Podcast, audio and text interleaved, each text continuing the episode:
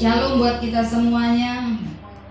Shalom, selamat pagi. Saya percaya saudara semua kita sedang hidup dalam masa-masa yang penuh anugerah. Amin.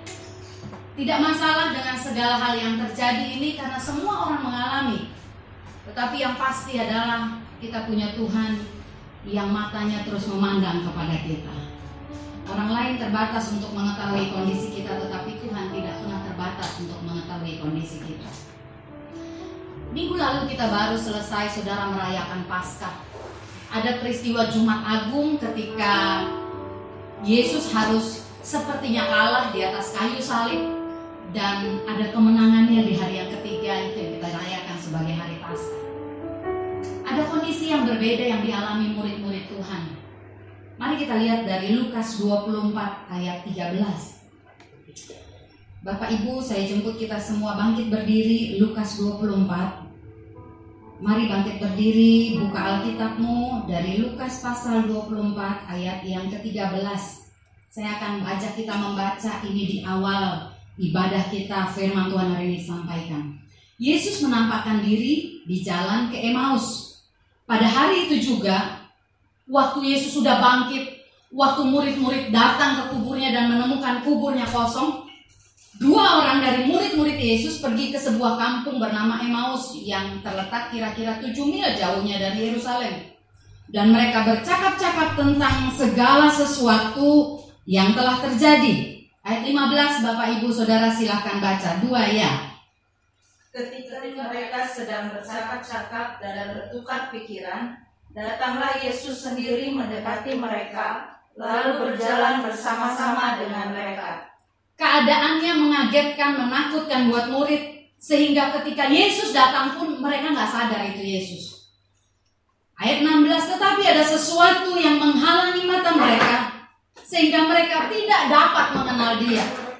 Saudara yang dikasih Tuhan, ini adalah kondisi yang mengagetkan buat murid-murid.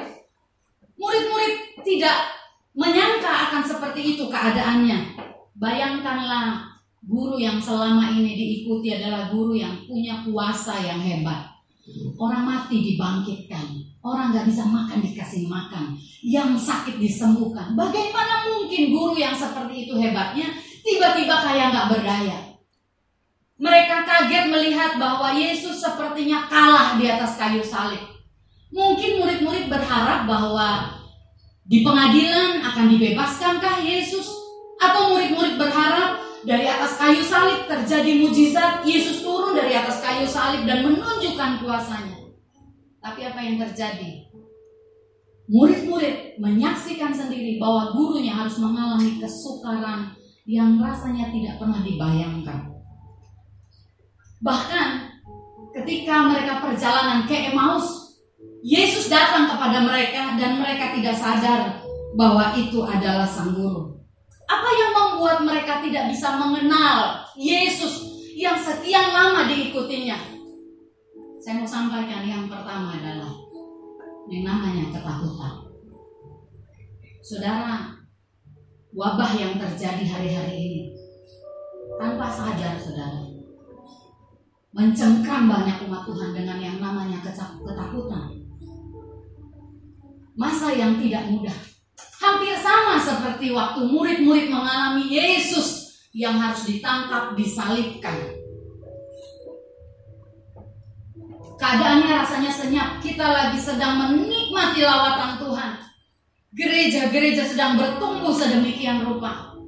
Tetapi lihat ketika wabah penyakit ini datang, tiba-tiba ketakutan menyergap. Beberapa orang mulai mempertanyakan tentang Tuhan yang mereka layani dan mereka sembah.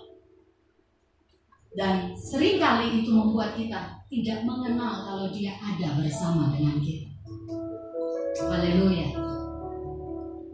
Apakah hari ini kau sedang takut? Saya dengar orang suka bilang begini, ya ketakutan itu normal karena kita manusia. Saya mau berkata di dalam kasih Kristus engkau adalah manusia Allah. Engkau adalah manusia Allah. Ada kuasa Tuhan di dalam. Alkitab mencatat ada kisah juga di perjanjian lama. Seorang nabi yang harus mengalami juga hidup di masa yang sukar yang namanya kelaparan. Tiga tahun enam bulan, tiga setengah tahun mengalami kelaparan, kekeringan yang hebat. Saudara, wabah virus corona ini itu hanya sedang memurnikan kita. Banyak orang hanya kenal Tuhan kata orang. Banyak orang kenal Tuhan kata orang. Banyak orang bisa mengalami hadirat Tuhan kalau diiringi musik yang spektakuler. Makanya tidak aneh banyak pelayan Tuhan yang keliling-keliling gereja. Seolah-olah kalau nggak ada pemain musik yang seperti itu, hadirat Tuhan nggak bisa datang. Banyak gereja berlomba membeli sound system yang bagus, itu tidak salah. Tapi hari ini, apakah engkau bisa menghadirkan hadirat Tuhan ketika engkau melipat tanganmu dan engkau menutup matamu, engkau bersekutu dengan Tuhanmu? Tanpa musik, tanpa suara penyanyi idol, ala-ala idol, tanpa song leader, tanpa singer, Bisakah kau merasakan hadirat Tuhan? Satu Raja-Raja pasal 17 ayat 7 dicatat sesudah beberapa waktu sungai itu menjadi kering. Nabi Elia dicatat hidup di masa yang sukar. Kita berapa lama baru di lockdown? Sebulan? Ya satu setengah bulan? Orang mulai ngeluh. Orang mulai mempertanyakan kuasa Tuhan Bahkan banyak anak Tuhan dan hamba Tuhan beradu argumen.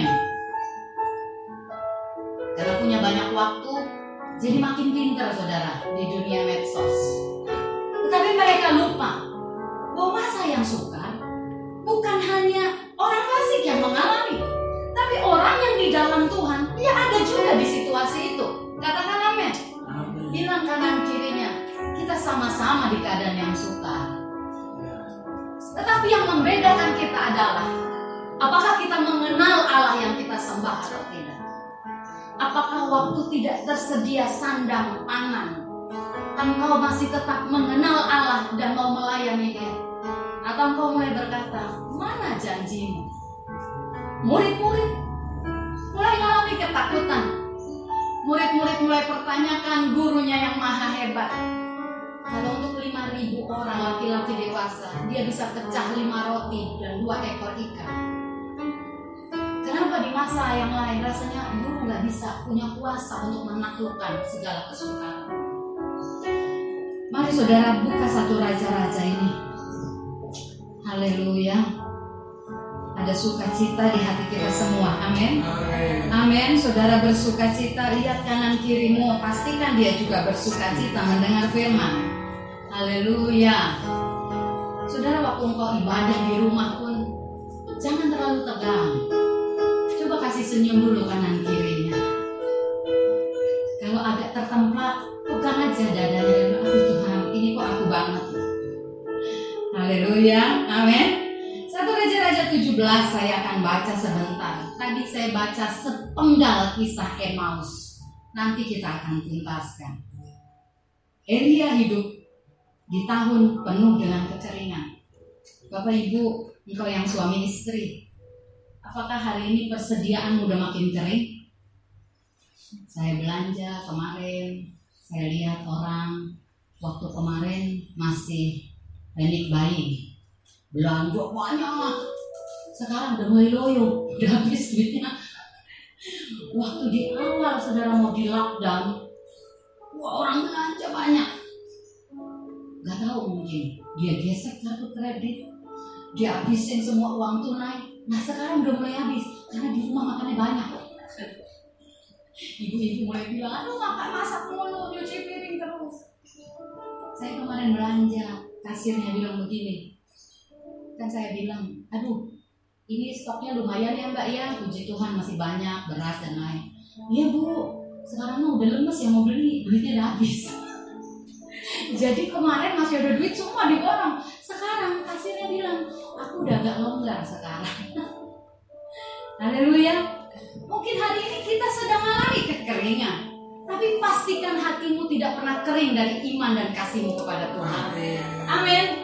Jangan biarkan yang di luar ini masuk ke dalam. Yang di kantong ini menguasai hatimu.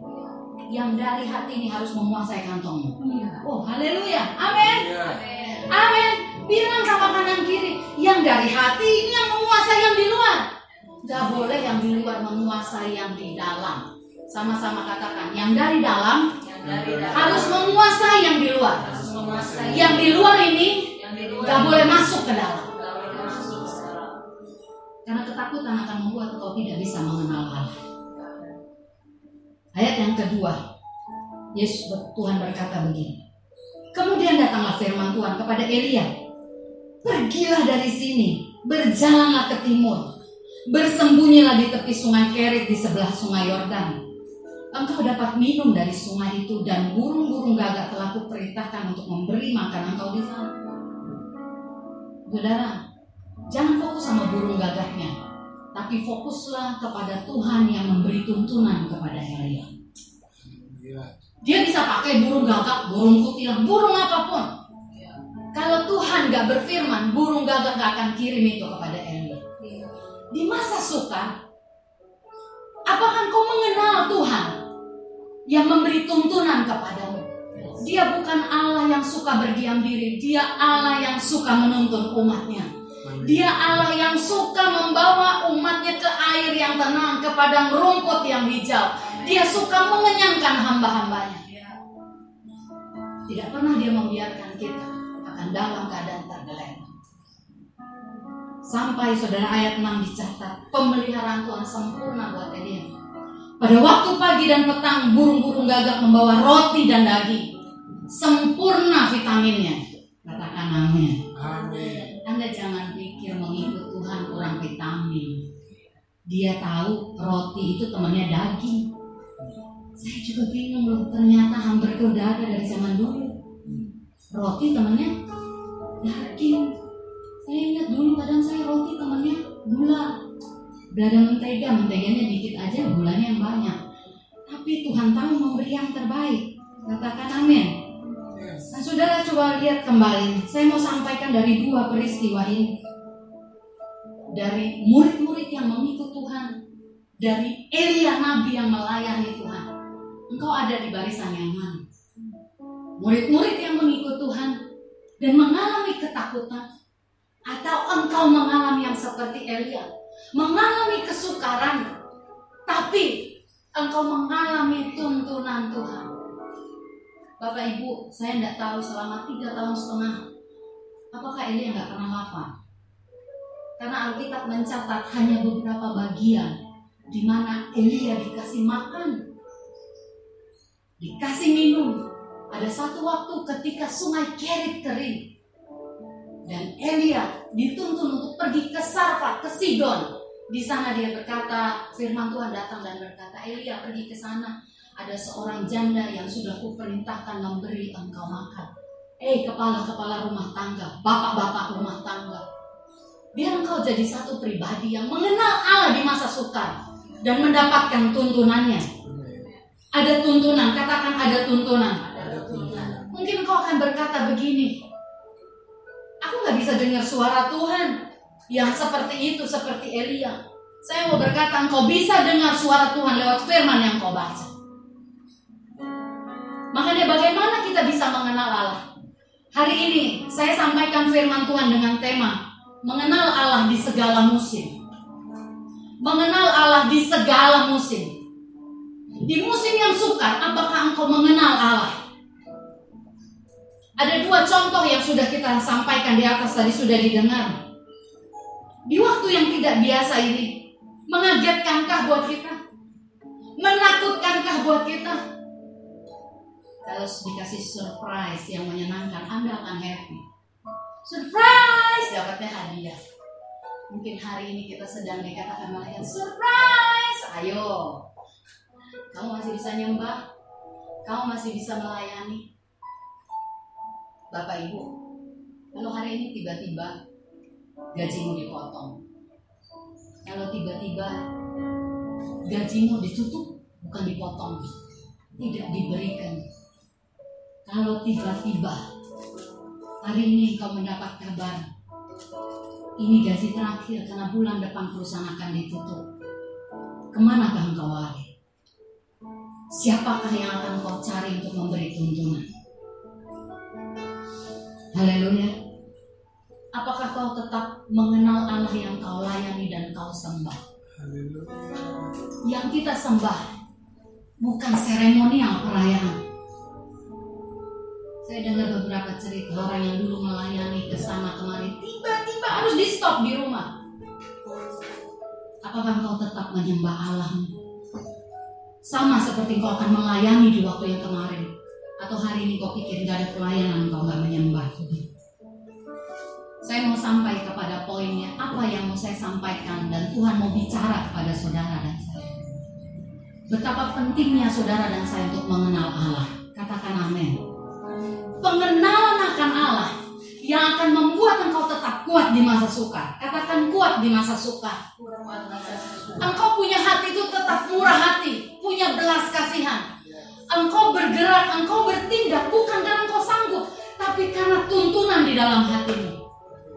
Saya lihat orang banyak sudah mulai gak peduli sama orang kanan kiri. Dia hanya melihat aku harus simpan, aku harus stop. Saya percaya dengan hikmat Tuhan. Tapi saya percaya firman yang berkata bahwa orang yang murah hati akan diberi kemurahan oleh Allah. Saya akan sampai kepada poinnya. Dari dua peristiwa tadi, Emmaus dan Sungai Kerit. Apa yang Tuhan mau bicara kepada engkau umat Tuhan? Kepada engkau jemaat GPI Kemah Pujian. Kepada engkau hamba-hamba Kristus yang melayani. Apakah engkau hidup dari tangan orang atau dari tangan Tuhan?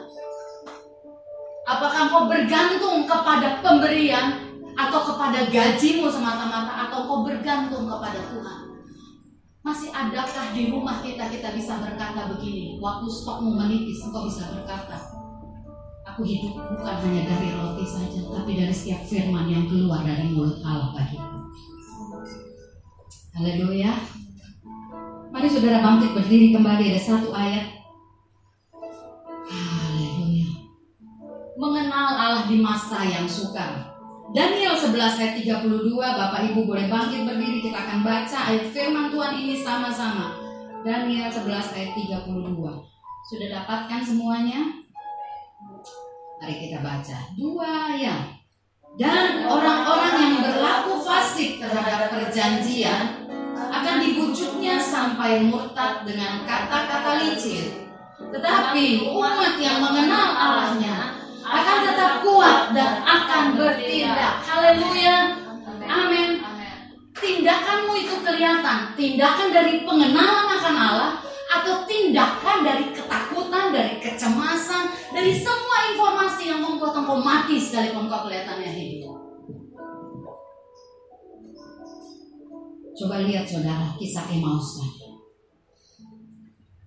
Ada sesuatu ayat 16 Lukas 24 tetapi ada sesuatu yang menghalangi mata mereka sehingga mereka tidak dapat mengenal dia. Bapak Ibu boleh duduk kembali. Ketakutan adalah bagian pintu yang dibuka yang akan menyergap dan mematikan engkau. Engkau tidak akan dapat tuntunan Tuhan ketika engkau takut. Karena engkau hanya mencari jalan untuk menyelesaikan ketakutan. Yang kedua, saudara, yang membuat engkau dan saya tidak bisa mengenal Allah adalah ketika masa yang susah menguasai engkau sampai ke dalam. Jadi saya udah ajak kita untuk bilang bahwa yang di luar nggak boleh masuk ke dalam. Haleluya. Banyak orang berkata begini. Masa kerja di rumah ini membuat kita makin dekat satu dengan yang lain membuat kita punya persekutuan makin kenal. Tapi ayo lihat realitanya. Banyak orang bertengkar di masa banyak di rumah. Betul apa betul? Karena banyak orang ketika berkumpul bersama-sama, waktu mereka tidak membangun pengenalan akan Tuhan, membuat mereka sibuk untuk menuntut satu dengan yang lain. Apakah engkau sudah mengenal Allahmu? Pengenalan yang seperti apa? Pengenalan yang seperti apa? Saya mau fokus di kisah Emmaus ini. Mari kita lihat lagi Lukas 24 tadi. Di Emmaus, murid-murid yang sedang takut nggak bisa kenal lagi Tuhannya. Di Emmaus, sepanjang jalan Tuhan ngomong, hati mereka berkobar-kobar. Tapi itu nggak cukup membuat mereka kenal dan ingat gurunya. Di Emmaus, perjalanan yang didampingi oleh pribadi Allah lewat putranya itu Yesus Kristus Sang Guru itu yang mengawal mereka tidak bisa cepat untuk membuat mereka sadar ini Tuhan yang aku sembah, guru yang aku layani. Sampai akhirnya saudara, ayat 30 sampai 31. Waktu ia duduk makan dengan mereka, ia mengambil roti dan mengucap berkat, lalu memecah-mecahkannya dan memberikannya kepada mereka. Ketika itu terbuka mata mereka dan mereka pun mengenal dia. Saya mau sampaikan dua hal tadi yang menghalangi pengenalanmu akan Tuhan adalah satu ketakutan, dua kesukaran atau masa sulit yang masuk menyergap hati. Masa yang sulit selalu ada, saudara. Jangan mimpi ikut Tuhan. Bahkan dia berkata begini, tidak selalu hari kan terang. Ada hari yang gelap, ada petir menyambar, ada situasi. Saudara bahkan dia berkata begini, tidak selalu engkau ada di atas gunung, kadang engkau ada di lembah. Tetapi yang terpenting adalah engkau bersama Tuhan yang kau kenal. Kalau engkau bersama Tuhan tapi engkau tidak mengenalnya, maka tindakanmu adalah bukan tindakan yang kuat, tindakan yang penuh ketakutan. Mungkin Bapak Ibu menatap saya dan Anda berkata, Ibu nggak tahu sih, kakak nggak tahu sih, pergumulan gaya. Ya terang aja ngomong begini, saudara kita nggak usah cerita tentang kesulitan kita masing-masing. Kita hanya akan bercerita tentang kebaikan dan kebaikan Tuhan. Dua ini tadi, hari ini kita akan lawan dalam pengenalan akan Tuhan. Pernahkah engkau rasa seperti murid-murid ini? Ya, Anda bertanya ke saya, saya akan bilang, ya sempat kaget. Saya pikir cuma seminggu, dua minggu. Sebulan dimundur lagi. Waktu saya lihat dimundur lagi, dimundur lagi. Berapa lama ini?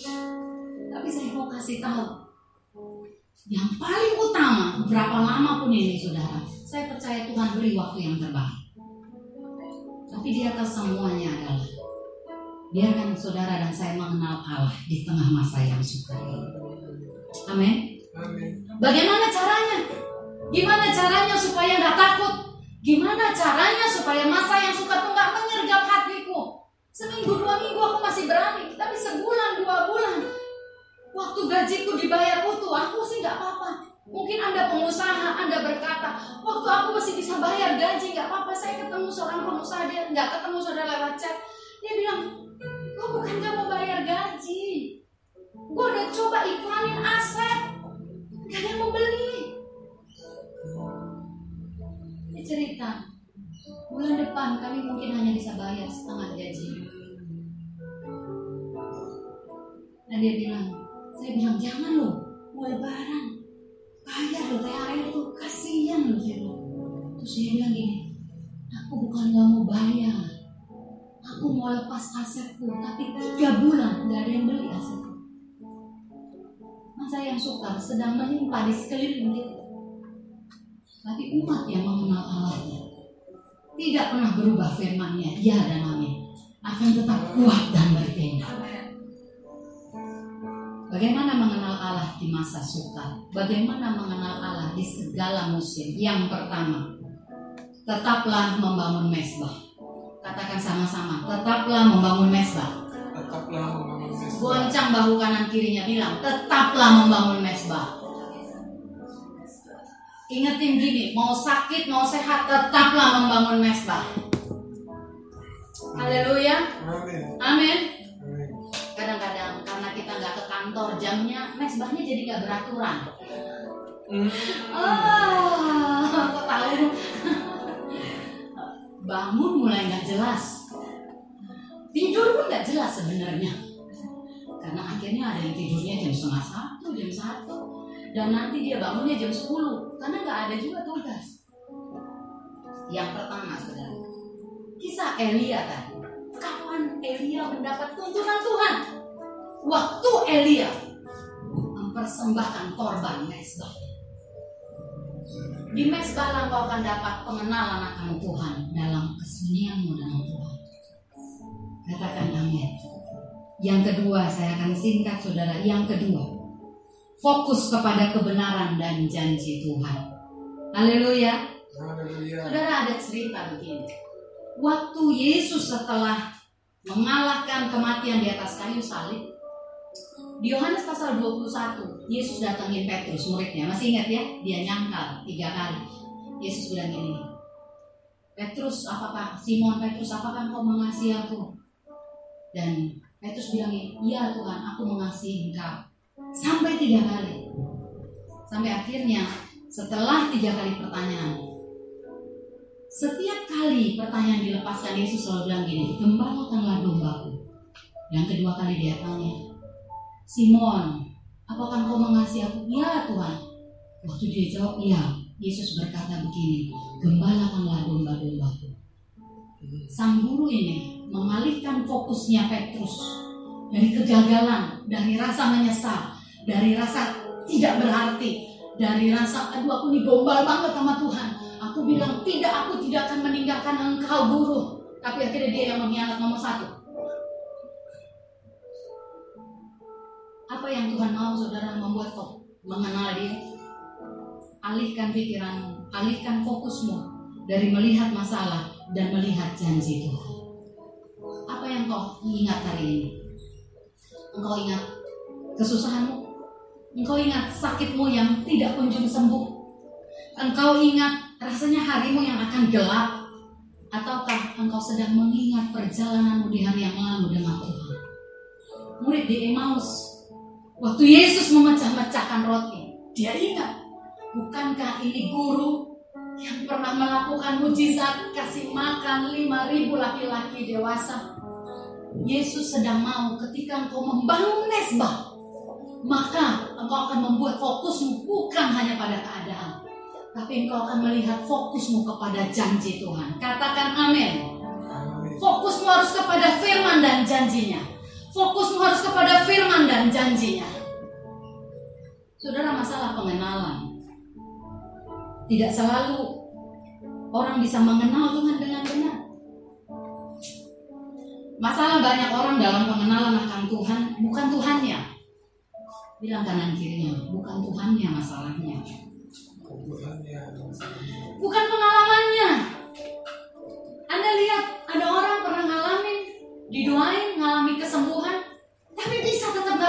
Ketika dia sakit kemudian. Ada orang pernah ditolong dalam masalah keuangan. Dia bersaksi. Tapi satu hari ketika masalah itu datang lagi, dia bisa gak percaya. Coba tanya kanan kiri, kamu tahu gak sih ada orang kayak kita? Atau dalam hati kita bilang, itu aku Tuhan. Karena pengenalan akan Allah. Daniel berkata, umat yang mengenal Allahnya akan tetap kuat dan bertindak itu bicara sikap hati. Katakan bicara sikap hati. Bicara sikap hati. Sikap hati bangsa Israel. Lihat mujizat. Laut dibelah.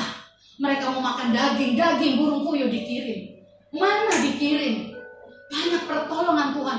Mereka lihat 10 tulah ada di tengah-tengah Mesir. Kematian anak sulung mereka dilewatkan. Tapi bangsa Israel tetap tegar tempur. Penuh dengan sungut-sungut. Pengenalan kita dengan Allah. Bagaimana engkau bisa membangun mesbah engkau bisa fokus kepada janji Tuhan. Pengenalan engkau dan saya kepada Tuhan harus didasari dengan hati yang percaya. Hati yang percaya. Amin. Amin. Dengan apa? Hati yang percaya. Kalau engkau mengalami pertolongan Tuhan dan hatimu tidak percaya, engkau akan kembali lagi mengulangi kesalahan yang sama. Ada pujian saudara yang sepertinya lagu lama. Tapi ketika saya bangun, saya mulai renungkan firman Tuhan ini. Banyak orang di masa sukar mempertanyakan Tuhannya. Dia lupa Allah itu Allah yang setia. Allah yang bisa mengubah keadaan sedetik kalau dia mau. Ini pujian yang berkata, Namun ku tahu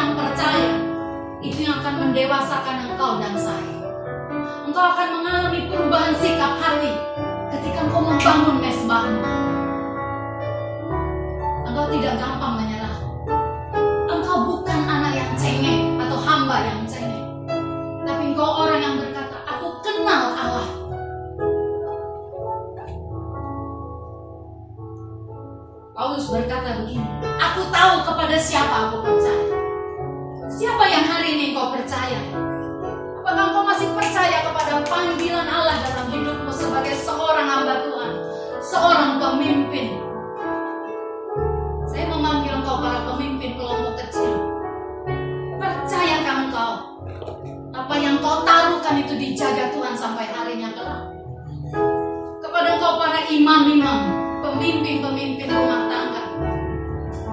Bisakah kau berkata, aku tahu yang aku percaya. Dia menjaga sampai harinya kelak. Apa yang kau takutkan? Firman Tuhan berkata, yang kau takutkan itu akan datang menyergap engkau.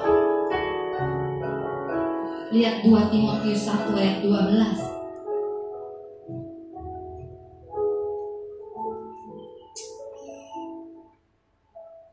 Paulus memilih sikap hati yang mau mempertaruhkan seluruh kepercayaannya kepada Allah yang dikenalnya dengan percaya. Orang yang mengenal Allahnya dengan hati yang percaya akan tetap kuat dan berdiri. Engkau akan bersemangat setiap hari. Engkau akan berkata waktu kurang. Engkau tidak hanya mewek dan minta Tuhan cukupkan. Engkau akan berkata yang ini Tuhan tidak akan masuk ke dalam hati. Karena aku tahu Kau sanggup menjaga dan memelihara apa yang kau pertaruhkan. Apa yang kau pertaruhkan hari ini di hadapan Tuhan? Percayamu kah? Apa yang kau pertaruhkan hari ini di hadapan Tuhan? Buat kami hamba Tuhan, kami sedang mempertaruhkan panggilan kami yang kami percaya. Itu yang membuat saudara kekuatan yang di dalam ini meluap keluar. Hari ini saya perintahkan di dalam nama Yesus tiap ketakutan engkau pergi. Tiap perasaan tawar, perasaan menyerah, tidak berdaya, dilepaskan dari umat Tuhan. Kau mengerti panggilan. Masa ini akan membuat kita membangun mesbah kita dengan cinta kepada Tuhan. Engkau suka dekat dengan Tuhan. Engkau ngalami Tuhan. Saya berkata, kalau ada orang cerita kekurangan, bukan masalah diberi, tapi masalahnya ajak dia melihat Tuhan. Ajak dia ingat dulu kau ditolong. Ajak dia mengalami Tuhan dan mengenal Tuhan. Sampai dia bisa berkata, aku tahu kepada siapa aku percaya. Haleluya. 2 Timotius 1 ayat 12. Ini pesan Paulus kepada muridnya Timotius. Tapi saya mau sampaikan kepada umat Tuhan hari ini. Ini pesan Tuhan untuk saudara dan saya. Ini pesan Tuhan hari-hari ini buat kita. Alami perubahan sikap hati. Beranjaklah dari kanak-kanak menjadi dewasa. Beranjaklah dari kanak-kanak menjadi dewasa.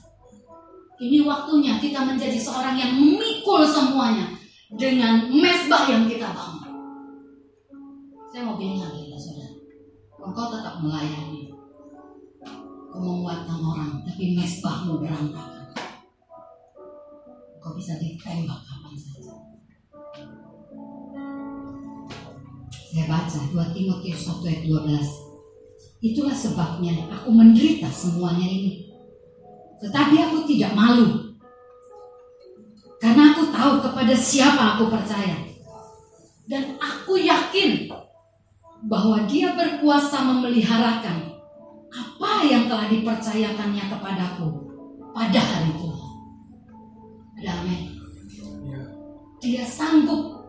Saudara ayat firman Tuhan ini di terjemahan yang lain disingkapkan dengan cara yang berbeda. 2 Timotius 1 ayat 12 terjemahan yang lama berkata begini. Maka itulah sebabnya aku menderitakan segala perkara ini. Tetapi tiada juga aku malu. Karena aku tahu kepada siapa yang sudah aku percayai. Dan yakinlah aku bahwa ia berkuasa akan memelihara pertaruhanku hingga kepada hari. Haleluya. Apa yang sedang kau pertaruhkan umat Tuhan? Apa yang sedang kau pertaruhkan hari ini?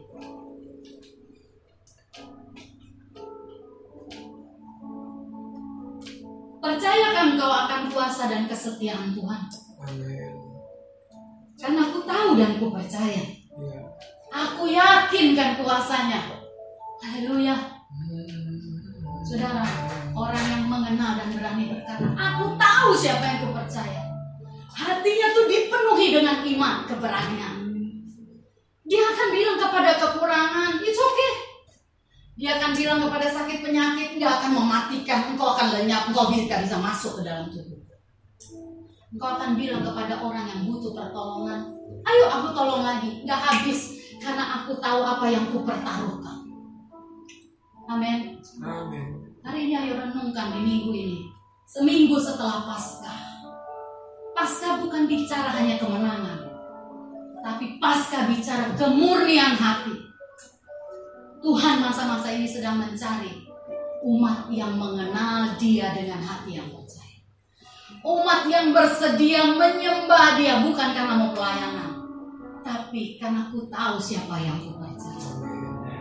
Hari ini kalau engkau sedang mengalami sakit penyakit, Bapak Ibu dengar, biar engkau berkata, aku tahu kepada siapa aku percaya. Dan ku pertaruhkan semuanya. Ayo kita bangkit berdiri, nyanyi pujian ini. Haleluya.